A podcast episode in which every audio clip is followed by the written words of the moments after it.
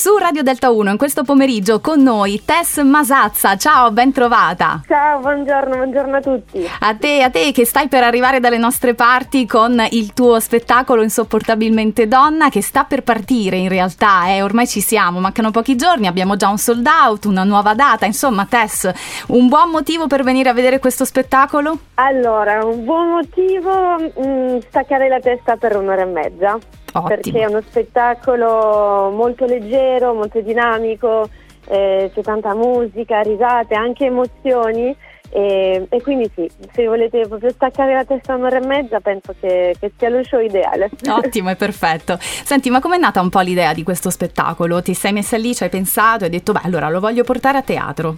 Sì, esattamente, abbastanza così in realtà, nel senso che sicuramente si ispira tanto alla, alla web serie Insopportabilmente sì. Donna che, sì. che, nel quale racconto eh, in modo ironico, soprattutto autoironico, un po' il mondo delle donne, il quotidiano delle donne. Uh-huh. E, e, lo spettacolo in realtà è una commedia teatrale, eh, quindi siamo diversi attori sul, sul palco ed è la storia di questa ragazza che è stata mollata qualche mese prima dal fidanzato e in piena crisi non riesce ad accettarlo proprio e quindi in piena modalità Bridget Jones uh-huh. che è sul divano dalla mattina alla sera a lamentarsi e le amiche eh, non la sopportano più e, quindi la vogliono aiutare a tutti i costi e quindi decidono di chiamare un disinnamoratore e quindi arriva Mr. Jack, questo, questa figura professionale che in teoria attraverso esercizi surreali, un po' strani, è in grado di far disinnamorare le donne. Ottimo, quindi ma chi non lo vorrebbe un disinnamoratore?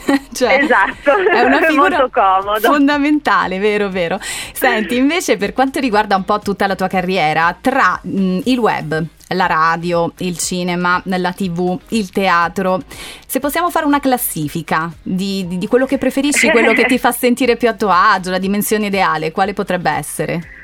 Allora, eh, sicuramente ad oggi direi il teatro, il uh-huh. teatro che il palco è, è, un po' la mia seconda casa fin da quando sono piccola perché io sono una ex ballerina classica sì. e quindi fin da piccola ho calcato il palcoscenico, poi ho, ho studiato recitazione anche lì da piccola e, e, facevo teatro, ho fatto liceo arte drammatico, quindi diciamo che il palco mi, mi trasmette qualcosa che, eh, di veramente forte e poi mhm. poter eh, in questo caso di questo spettacolo anche scrivere eh, i miei testi e portarli in scena è, è, veramente qualcosa di bello. Uh-huh. Devo dire anche che il mondo del, dell'editoria che sì. ho, ho, provato per la prima volta con il mio primo romanzo è stato anche lì un mondo che si è aperto e, e anche il cinema, mi piace tutto, anche il cinema, non, non voglio scegliere, ecco deciso. D'accordo, va benissimo, ma infatti tra l'altro riesci comunque nelle varie forme d'arte, per cui insomma meglio così.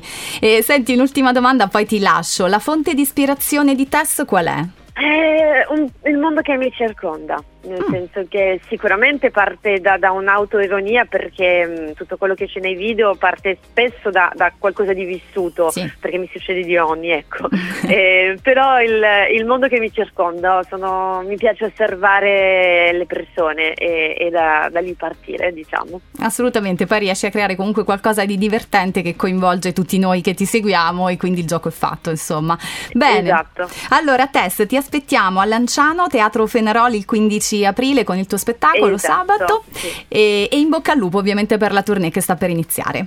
Creti e vi aspetto, vi aspetto tutti allora sabato. Grazie, Tess Masazza su Delta 1, ciao! Ciao, grazie mille.